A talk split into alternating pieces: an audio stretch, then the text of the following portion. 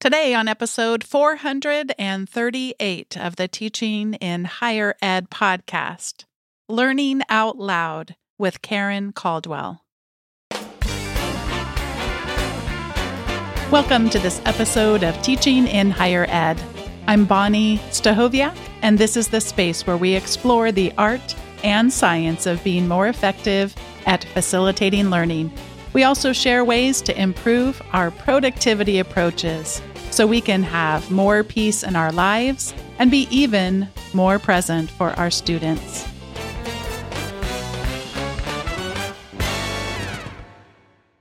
Today, you're in for such a treat. My guest is Karen Caldwell, an educational developer and adult learning specialist, as well as an instructional designer with a background in professional development and digital literacy. Karen earned her Doctor of Education in Mind, Brain, and Teaching at Johns Hopkins University and is based in the Thousand Islands in Ontario, Canada, where she's an assistant professor in the School of Education and Professional Studies at SUNY Potsdam in upstate New York. Karen is also a training and development consultant, specializing in employment readiness, including the design of virtual reality training experiences. Prior to moving back home in 2018, Karen lived and worked overseas for over two decades Dominican Republic, South Korea, Turkey, United Arab Emirates, and Bahrain in roles such as English as a foreign language teacher, Trade Commissioner for Education and Training for Canada in the Arabian Gulf, college instructor, professional development supervisor, director of student services, and curriculum and assessment developer. At SUNY Potsdam, Karen teaches in three fully online programs the Advanced Certificate in College Teaching, MS in Instructional Design and Educational Technology, and MS Management, and does faculty training and online pedagogy with an interdisciplinary team of instructional designers and faculty. As a non traditional student and lifelong learner herself, Karen places special emphasis in her courses on applied learning, authentic assessment, mastery learning, and career readiness. In her recent TEDx talk, Learning Out Loud, Karen shared her teaching and learning approach to achieve learning goals and empower us all to harness and make sense of the information flood we face within and beyond our classes. Karen, this has been such a long time in coming. Welcome to Teaching in Higher Ed. Thanks so much for having me. And just know that uh, on the other side of the world, on the other side of the pond, I began listening to you while driving through deserts and other uh, really cool landscapes. So it's a real pleasure to finally be meeting with you live. Well, it's a funny thing because I don't know if you heard, I think I mentioned you two or three times on the podcast in the last few months or so, but there were two Karen Caldwells in my mind, or possibly even three. I don't know if you heard me mention that, but it, but you wrote to me, and so there was the Karen that was reaching out and asking questions, and then there was the expert on Twitter, and and then I realized oh my goodness, it's the same Karen Caldwell in the sense of, and I just, I love how you model what we're going to be talking about today so well of being a lifelong learner. But I feel like so many people say lifelong learning and kind of speak about it in maybe not as vulnerable of a way as I think perhaps is warranted. Do you ever find that where it seems just kind of surface level talk? It used to be for me, you know, I'd hear that and I think, well, okay, what's your de- what degrees do you have and what sort of outward pieces of evidence do you have of your learning? And then, you know, as I aged and saw how brilliant my both of my parents are, they don't have those letters after their names, but they're infinitely curious. And my dad sits and watches TV with a dictionary beside him and he watches mostly nonfiction. And my mom used to read four books a week. And so now she maybe reads one and a half. so I always, you know, once I got a chance to live and travel around the world and experience other ways of learning and learning lessons, really deep lessons.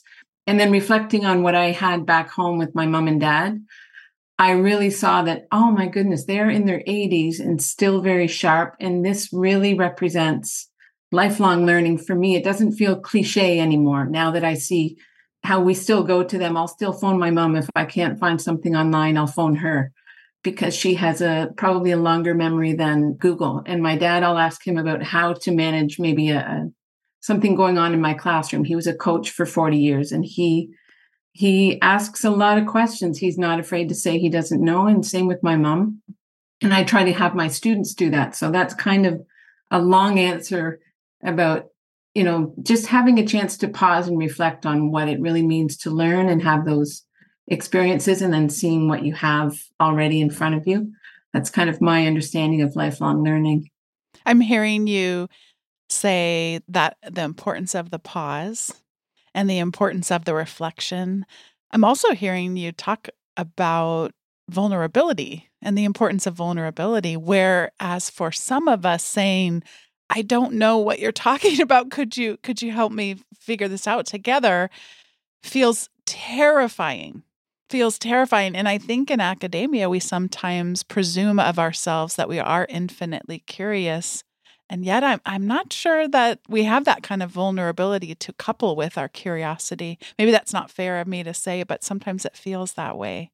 Well, I think the importance of curiosity is that we you and I know what that looks like in through lived experience, but there there's also some really compelling research that is only now showing us that our brains literally are switched on when we're curious and even incidental information that comes into our field of view or that we take in from our senses, we remember that longer when we're just in a state of curiosity, whether we're focusing on it or not. So, like you, I absolutely adore the word curiosity. And, and I think of Curious George and all of those other tropes. But yeah, it's and it, it is truly being vulnerable as well and, and, admitting that you don't know something because for a lot of us it's our ego or maybe our status so i only recently started working in higher education in north america so my status was quite different from my peers who were the same age i, I think i started at age 53 but i had been living overseas for two decades so um, talk about feeling vulnerable and feeling like i really should be an expert, but I didn't complete my doctoral degree until 2018. So I'm not really good at being a poser. so, oh, that's great. Talk a little bit about that experience of going back to get your doctorate and and particularly at the end there when you were ready to defend. That's such a funny word that we use to defend all this research you had done and your desire to be holding on to a set of safe feeling notes. Yeah, that's, uh, I'm so glad you brought that up because that kind of captures what I try to help my students see about the importance of vulnerability and curiosity at the same time. So I had already tried two other doctorates and I was not afraid to step away from them, whereas many people might be nervous about sharing that or call it a failure. But to me, I learned so much by trying it, almost like Goldilocks, and, and realizing it wasn't for me actually because I was not being pushed hard enough, I felt. So when I finally found the right program, which was the Doctor of Education at Johns Hopkins University in Mind, Brain, and Teaching, I was really pushed to my absolute limits as a learner. And that used to be my identity is that no matter what happens in life, I can learn stuff just by really working hard. It doesn't come to me quickly, but I work really hard. And you know that I, I share that in in my TEDx talk the um, the notion of if you want the fruit you have to climb the tree. So for me, learning was all about effort, which is a positive thing, and it's it's true. But it was also something that I accessed from experts or folks who knew, or the research, or the the author. You know that word author is such a powerful word, and it's linked to authority. So I never felt that I was an author or someone who was a knower or a holder of knowledge, but I could find those people and and just like I wrote to you, I write to people I greatly admire and ask for additional information. I have no problem doing that. So that's how I approach this doctorate. which was fully online. I was overseas for most of it and would come home for um, summer residentials. And I was just thrilled with the information, Bonni, because it was finally about how my brain processes information. And I had not, in all my training in the past, prior to that, I had not really learned at all about how my brain functions. Uh, and I'm a real nerd. I, I, always take lots of different learning opportunities. So I'm an instructional designer, for example, and my master's is in curriculum teaching and learning. But I'd never encountered how my brain works. So I was taking in all the information and all the research. And at the time, the book Make It Stick was just coming out. So it wasn't part of our course content, but the research that's collated and gathered and very nicely explained in the book that has all of that information.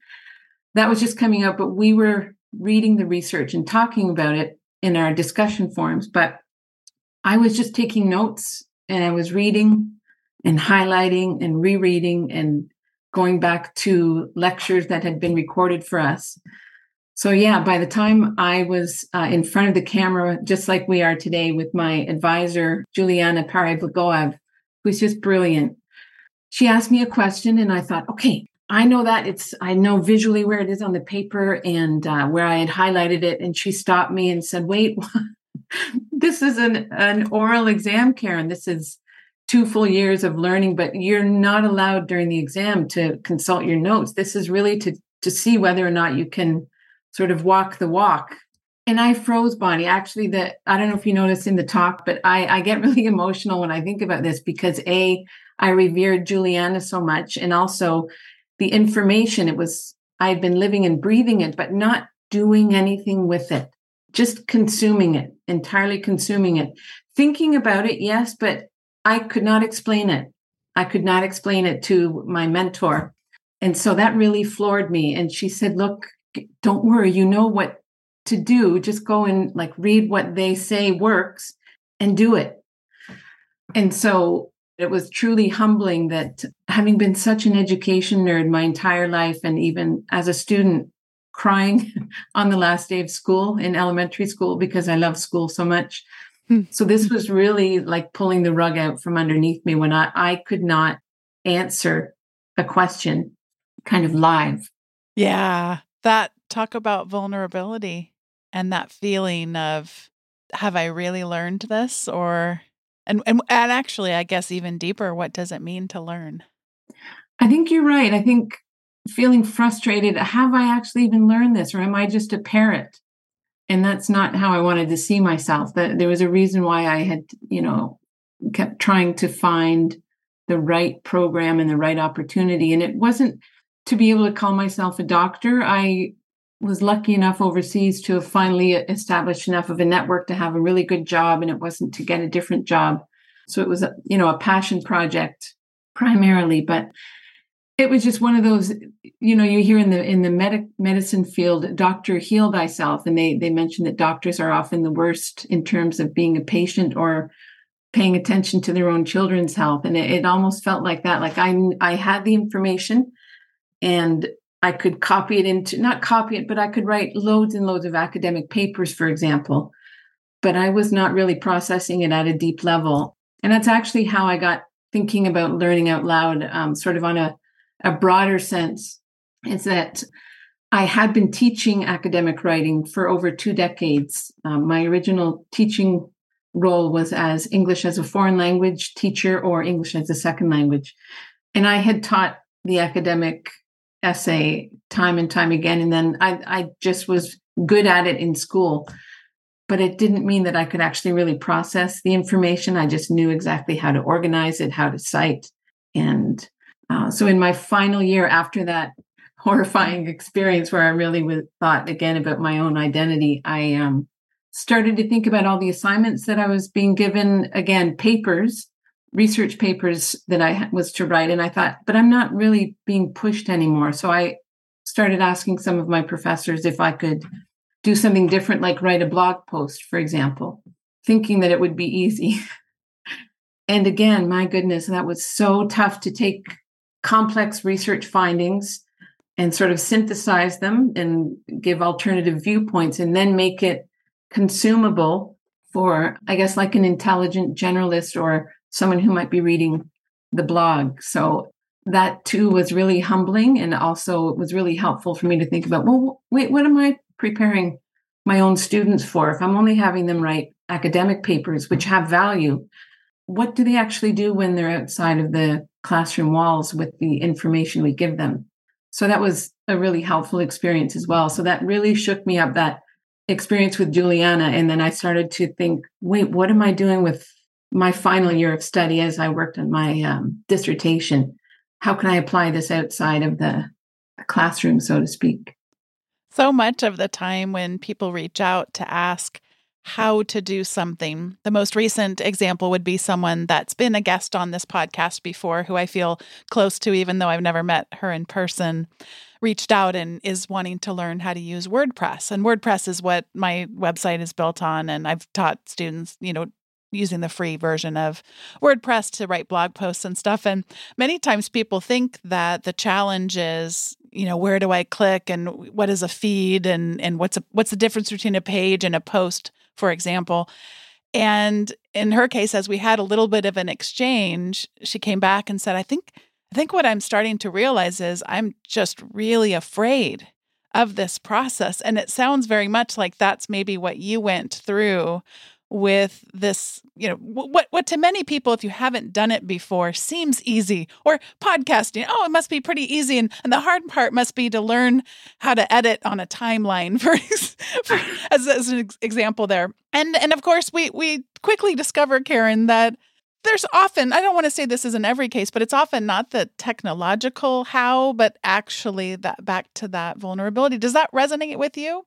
It certainly does. And I'm curious if you also feel this in that um, I will say that my identity as a teacher just means that I can design and develop learning experiences. But for me to share my understanding publicly, you know, I had sort of the poser syndrome of Karen, who are you to tell people about knowledge mobilization? Or who are you to tell people about you know how the brain might work under these uh, conditions? Like why would people read your blog um, so it also i mean talk about vulnerable. It's also about sort of authorship and and belonging in that online space.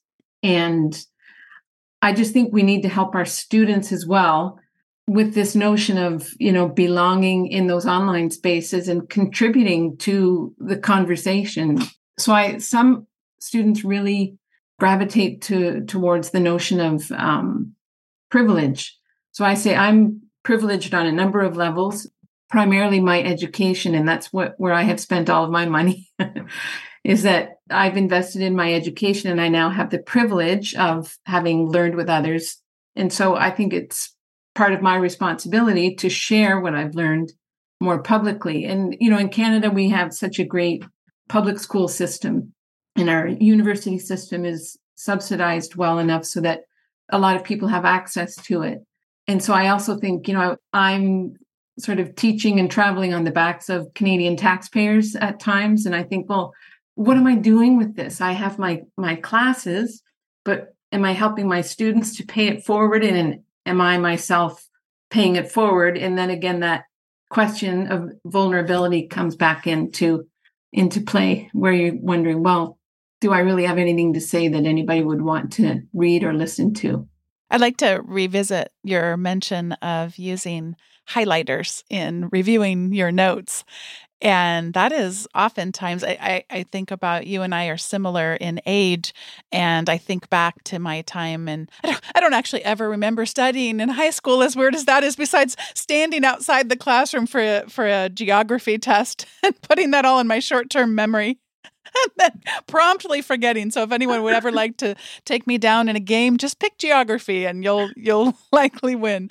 So at any rate, I remember in college though studying, getting the highlighter out, going back to the textbook and and sometimes having notes in the margins, that kind of thing what what have we learned about the way that the brains work? And maybe our highlighters in some cases ought to be put aside. By the way i still use digital highlighters. I still use highlighters but but in what circumstances may we want to put those aside and use something else to help facilitate our own learning or or others learning? I think that's such an important question today because if you and I had had this discussion three years ago, I would have cited research that we had up until that point that would say, you know what, maybe even don't use a highlighter, but press pause, walk away from the content, rephrase it in your mind, try to explain it to someone else that might be nearby or do something with it. But I just checked over the weekend because I still try to help my students with their own study skills. And it really does boil down to your purpose. So before you pick up your geography notes or before you pick up your laptop or your iPad to, to read something, set your intention, set your purpose. And when you do that, you're reading intentionally or you're watching a video with intention and looking for something specific or at least exploiting that for your own purposes. And I think we, the word exploitation has such a negative connotation, but really we have this avalanche of information coming at us and we have to, as a, you know, I really like to think about being in charge of our own attention in this attention economy and being selective and intentional about what information we spend our really limited cognitive energy on um, as we take in this avalanche of information, not just into our minds, but you know we have a lot coming through all of our senses. But whatever your intention is, exploit the tools around you to meet that uh, goal or to serve that purpose. So highlighting is not as sort of derided as it used to be in the research and it simply me i my understanding and my takeaway from that now is that if i highlight something that means that i have actively selected something because it meets my purpose. And especially annotating in the margins is another great technique or strategy but the more you elaborate and you sort of interrogate that content again coming back to your purpose the more it will be embedded in your um, at least short term memory, and it'll have much more of a chance to go into your long term memory. And kind of a hack that I used to I used to also teach in the doctoral program after I graduated. So talk about an input flood that those students manage, and I would with my students, I would do a couple of sort of tutorial sessions at the beginning and really have them take out a PDF if they used paper or have it up on the screen and we'd read a few pages together and think about what do we want to take away from it. And my the hack that i share with them is not just highlighting but walking away coming back and then on the cover of your pdf you write those key takeaways so that as a practical sense when you're you know thumbing through all your pdfs it's right on the top and you're like oh yes there's a table here or there's a bit of a diagram that has come to my mind that represents the content and I have the page number beside. So it's like a trail of breadcrumbs.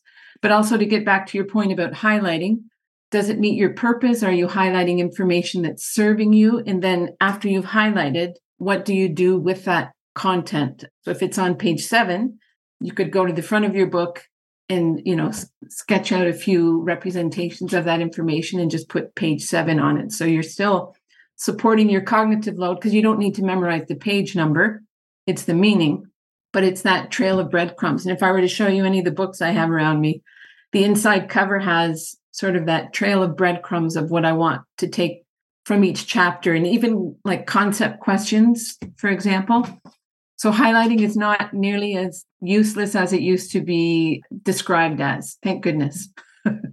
Yeah, and I do. What a wonderful way of illustrating this is what is your purpose. I shared on a recent episode about with students, I, am doing this thing I jokingly call an after party. And essentially, we're working on the reading assignment for the coming week.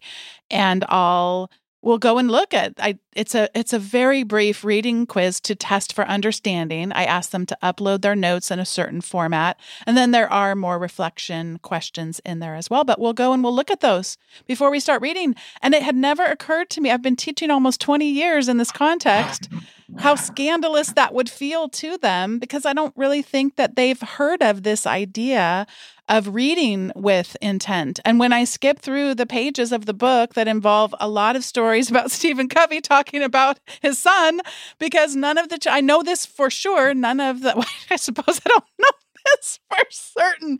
I am I am relatively certain none of these young people in my class have any children. This is not a story that's going to be as powerful to them as some of the other stories, but it is really wild to me how scandalous it feels to read with intent, to read with purpose, and to think about the ways in which they may apply. Like I, I it's an application oriented question I'll ask, what are three ways you could apply this in your life? And pretty much, Karen, there's not a wrong answer unless you don't talk about your life. if, you, sound like you're giving a book report, then no, that's, you know, that's not what the expectation is. And it's not like I'm super punitive about it, but they learn pretty quickly. I want to hear about your context, your life. How is this going to be meaningful? But it is kind of wild to to realize the extent to which we we don't do it. I was thinking about my experience when I was getting my master's degree versus your experience. I knew in advance we didn't we wouldn't be able to have our notes with us and ours was a written exam mm. in addition to other measures and I I I was only thinking about this just as you were sharing your story I used what we now, what I now know is called retrieval practice. So I had my flashcards. And so the different authors and the different theories, I got a master's in organizational leadership. And it's pretty amazing to me to think back how long ago that was.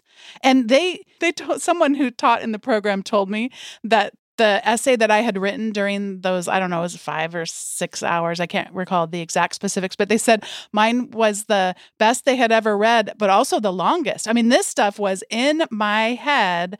And I also have the advantage of typing, I don't I haven't measured myself in a long time, but at the time, 90 words a minute, you can get a lot out if that's already in your head.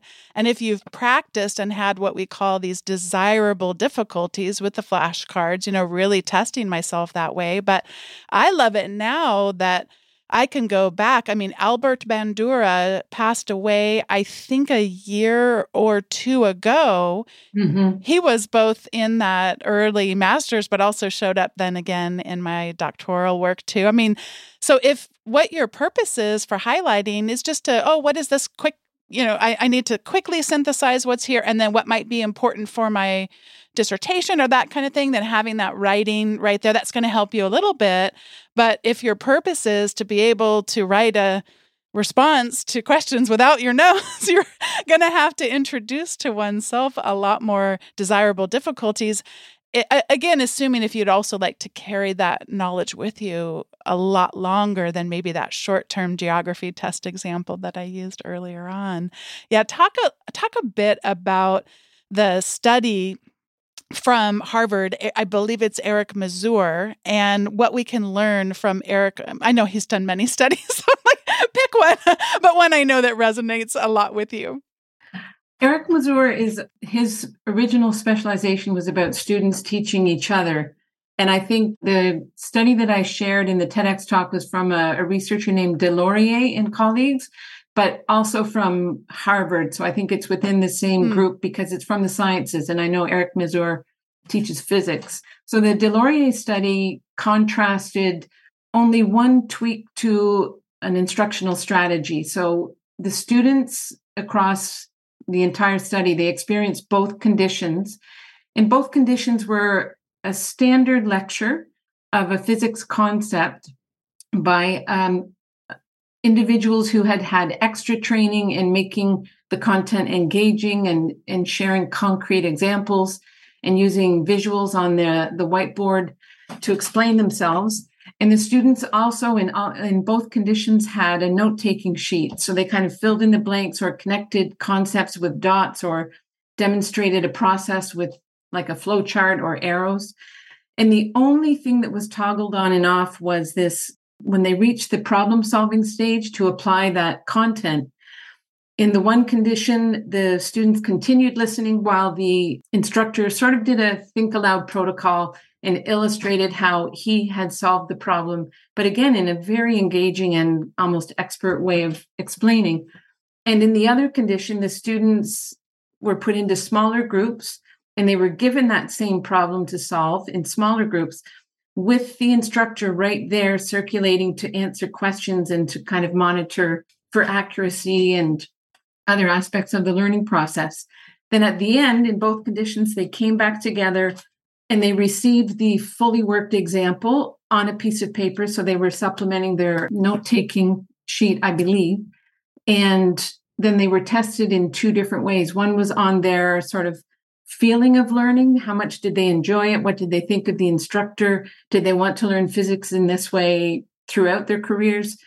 And then the other was an actual test of learning. So a knowledge based test, I would guess. And it's important to know that these are science students and obviously successful if they're in university and not just any university. But it, it wasn't as if it was students in the arts and sciences taking a physics class. So in those results that came out, they found, and this is the, you know, where I know that it's helpful to pause and ask people to guess where the differences came in. But in all cases, students preferred that approach where this engaging lecturer explained things to them and you know did a think aloud protocol and used visuals and all of those instructional techniques that we learn about. So they all preferred that wanted to learn in that mode forever. And also they rated that instructor as a stronger instructor. On the other hand the test of learning did not bear the same fruit. The, the test of learning had almost the opposite results where they performed better in the conditions where they had to stop and do this problem solving and have that i love that term desirable difficulty from bjork. And another term that is similar to that is called the productive struggle which is uh, also something to be really meta about with our students and say look i'm about to give you something. You're going to struggle a little bit. It's called the desirable difficulty and it actually means that you're switched on. So th- those are the really compelling results that have been replicated across all different conditions for older learners, younger learners, in formal environments, in sort of training environments, or learning independently. That the more that you try to immediately apply what you're taking in, sort of from that input flood, the you know the more you're able to retain it by you know wrestling with it a little bit. So I think it's important. I'm really glad you did mention the um, desirable difficulties because that's part of the experience, right? And when you're in the other condition where you're listening and you're, I don't want to call it you're entertained, but because that kind of has a negative connotation in education, but certainly you are living in the moment and enjoying the experience, but you are not actively doing anything with that information.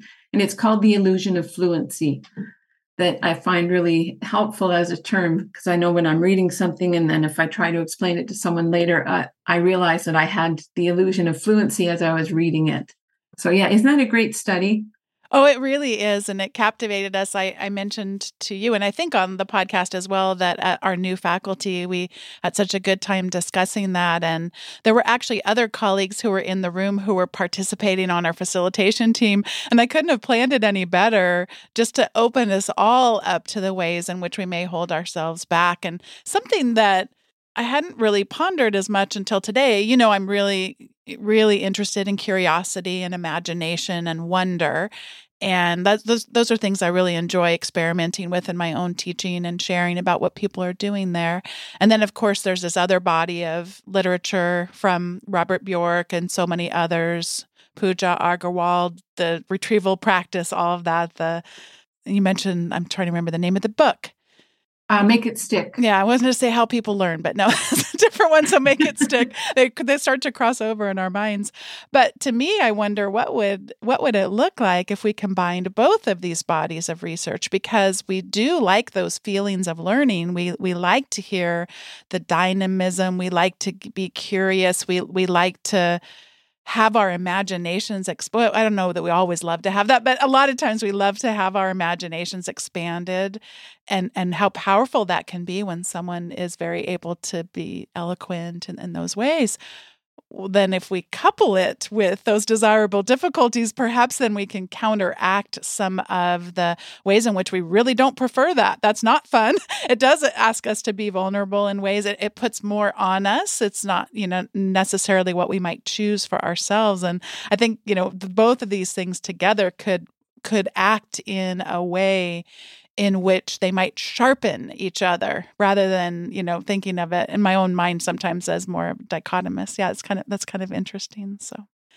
Yeah i really loved your your talks. I've um, attended two different conferences where you've talked about the the beauty and value of wonder and how about how we need to really nurture that and so that actually sent me back to my original focus in my doctorate, uh, I was originally going to research curiosity. And at mm. the time, there weren't really enough measures that were had been validated or this um, sort of shared definition but it's fascinating research where again i really gravitate towards findings that show that uh, it's across the lifespan where these findings are consistent and also within the classroom and outside of the classroom and you know that i return to it thanks to your talks i believe last fall i attended but the one study that keeps coming back to me is they had university students and older learners and they were presented with a series of sort of trivia questions and the first thing they did was rate their level of curiosity. Did they really care about the answer or not?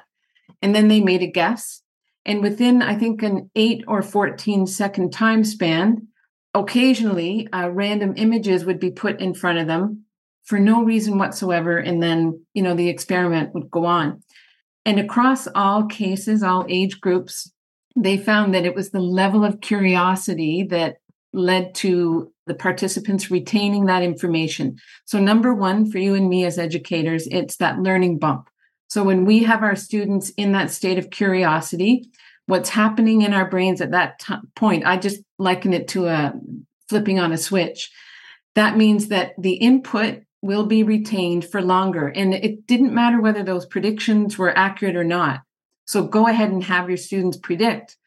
It's the, the state of curiosity or wonder, another term that I love that really matters. And it's that incidental input that comes in while you're in that state of curiosity that is also retained. So folks that had so you know these random images, they remembered those random images while they were in a state of curiosity as opposed to the other random images when they were like, meh, I don't really care about this information. So we're only now getting the quantitative and measurable indications of what curiosity means and what happens to our learning. And I absolutely I agree with you. How do we merge these two together so that we're creating a learning journey that begins with purpose and curiosity and then that helps you go sort of up that mountain and then down into that valley as well, knowing that you're going to get to that next mountain peak because you're curious about it or you have your purpose for engaging in that journey. So, yeah, I really love that notion of wonder. We did this a little bit with your TEDx talk. And as you shared about this, the Harvard study, I pressed pause on the video and I had people pull out their phones and go to a poll everywhere question and predict what they thought that the results were going to be. And it was fascinating to me. I didn't plan it this way. I don't like to play games with people or try to trick people, but 100% of them got the answer wrong. And it created a bond for us where we can be wrong together. You know what? That's how, how, how much more can you then be right if you're willing mm-hmm. to be wrong and the fact that all of them predicted incorrectly i think i think it just created a really nice a really nice bond for us that created some trust in some unexpected ways because again i would not have necessarily thought that 100% wouldn't get it right. And you, when you were talking about the difficulty in researching curiosity as you can imagine i've done uh, you know a decent amount for the talks that i give around curiosity and imagination. And josh eyler's book how humans learn always comes to my mind because he's got a chapter on curiosity. And he says the only thing that researchers can agree on is that there is no shared definition of curiosity. So that that comes to mind. I'm like, okay, yeah. That, when you look the word up in the dictionary, what you find is there's no, you know, no shared, no shared uh, researcher's definition is is what I take away from his work. So, well, right. Karen, this is the point in the show where we each get to share our recommendations, and I would like to recommend a movie that I did. I set my own movie night, an outdoor movie night in our backyard. And I had our two kids join us, even though at first they didn't want to watch this movie, but they both joined me, both enjoyed it, and I enjoyed it too. The movie is called Marcel the Shell with shoes on. And when I first saw the preview of the movie, it's about a shell. That's why it's called Marcel the Shell. And the shell, it, it's a documentary. It's very hard to uh, a, a, a, obviously a fictitious one, but a, a the description from the Internet Movie Database reads a feature adaptation of the animated short film interviewing a mollusk named Marcel.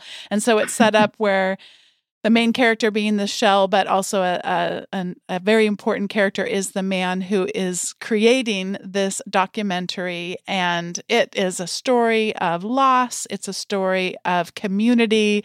It will make you laugh, it may even make you cry a bit. I absolutely love it. Marcel has a very unique voice, and I have discovered that I have a superpower of doing Marcel's voice. I am not feeling vulnerable enough today to do it on the podcast recording, but if anyone would like to hear me do Marcel the Shell with shoes on the voice, you can send me an email or tweet to me, and I will be more than happy to provide a personal little behind the scenes impression of Marcel for those, you know, little little side audience. But I'm not ready to put it out to the world yet. So my daughter says it's irritating, so I should warn you that it's irritating. And my husband says it's remarkably close to the voice of Marcel the Shell. So I, I, I discovered a new superpower. I'm not sure how useful it's going to be, but Karen, I get to now pass it over to you for your recommendations. well, I'll be writing to you because uh, now you've got me okay. super curious. Um, Good. I, I love making people curious. Perfect. And how many uh, recommendations can I make? You can make up to 42, and that's where I have to cut you off. Okay. okay. Sounds good. Well, the first recommendation is an individual named Renee Hobbs, who is the founding director of the Media Education Lab. And she wrote this book, Create to Learn, and it's a really great book. It, it's its audience is really undergraduates, but I use it all of the time in my teaching. And she teaches a course. She teaches a lot of different courses, but digital authorship at University of Rhode Island that was a phenomenal experience for me. And and she talks the talk and walks the walk for um, sort of learning out loud. And you know just like you and I talked about she gets our curiosity with a few different questions. And then she we have the input and then she has us create something. So she's phenomenal. And just as a human being she's a wonderful generous human being. With all of her publishing work she donates a significant portion to various charities. So renee hobbs is amazing and on the um, learning out loud i've been inspired for years by the work of oliver caviglioli who has written this book dual coding with teachers. And he's just an incredible he calls himself i think an information designer if i'm not mistaken the last thing i looked up. But he was a head of teaching for years at a special school. So that dual coding for teachers is a, a really cool book number one but it also talks us through how to help our students learn out loud by combining words with images and he now calls them word diagrams but it's a really great practical how to in his second book that he co-authored with David Goodwin is Organize Ideas. And as much as I don't know about you, but I always thought, oh, I know how to organize and classify and compare and contrast. But he takes, they take us through the different ways to communicate different relationships among information. And that's where I found I had a gap in my teaching. I would say, read this and this. Now go create a visual. And here's an example of what I did. But I didn't really bake in anything where I had students think about, well, are you sharing a sequence or are you creating a checklist, much like Atul Gawande would want us to do? Or are you demonstrating a cyclical process? So, how might you depict that? So, that's where I had that gap. And this is just so full of great practical information. And he's a wonderful communicator. And the last one is a book called The Extended Mind by Annie Murphy Paul and it's the power of thinking outside the brain.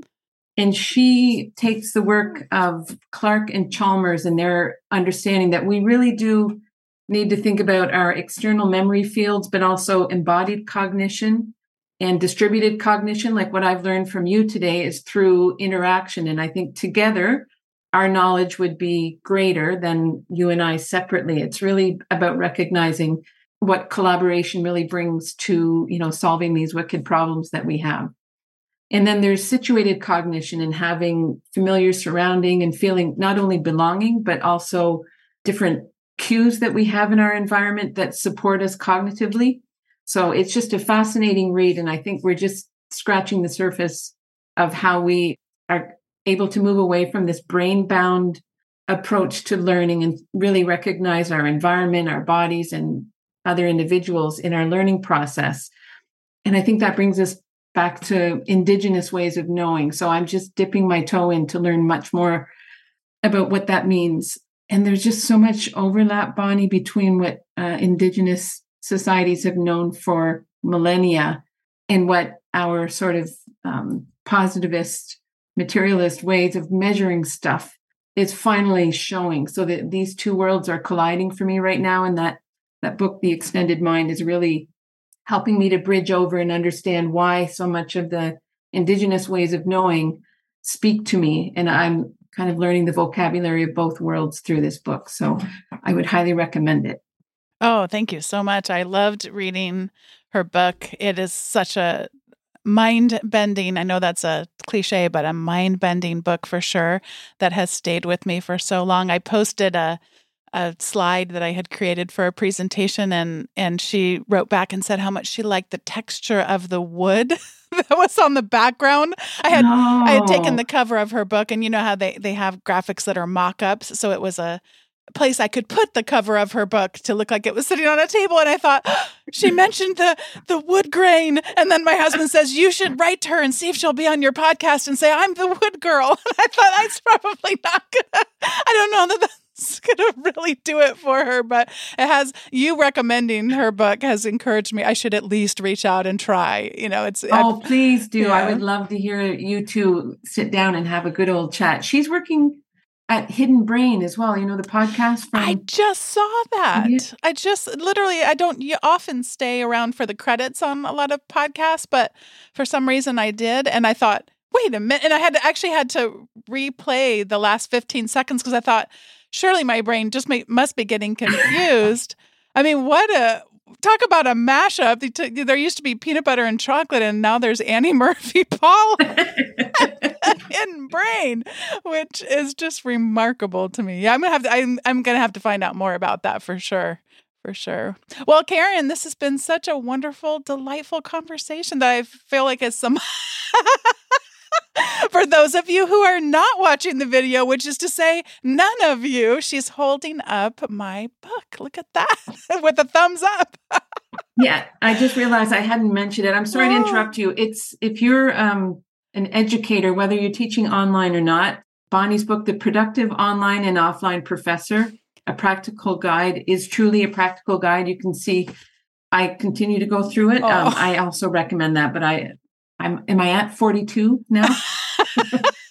oh, thank you so much. I actually just gave it to our new provost, our semi new provost, because he was talking about how many more projects than he has and so much going on in his mind. And I thought, you know, I, I don't do that very often, but I was like, you know, a lot of this stuff was could be really helpful when you're new in a job that and trying to manage a whole new swath of information coming at you. So yeah, thank you so much Absolutely. for that well, it's been a delight. I'm I'm I feel like now we've had conversations in multiple mediums and multiple channels and this just uh, this is not the final part it just introduces a whole new whole new opportunity so thank you so much for coming on the show today karen well my absolute pleasure and i'm i'm the president of your canadian fan club oh. because you give so much to the world and it really you talk about mobilizing knowledge and learning out loud yeah that you're the work you do makes a big difference. And so I greatly appreciate it. Oh, Karen Caldwell, thank you so much once again for being a guest on today's episode of Teaching in Higher Ed. Today's episode was produced by me, Bonni Stachowiak, and was edited by the ever talented Andrew Kroeger podcast. Production support was provided by the amazing Sierra Smith. Thanks to each one of you for listening to today's episode. If you have yet to subscribe to the weekly email updates, head on over to teachinginhighered.com slash subscribe. You'll get the show notes from the most recent week's episode, and you'll also get some other goodies that don't show up on the podcast. I'll see you next time on Teaching in Higher Ed.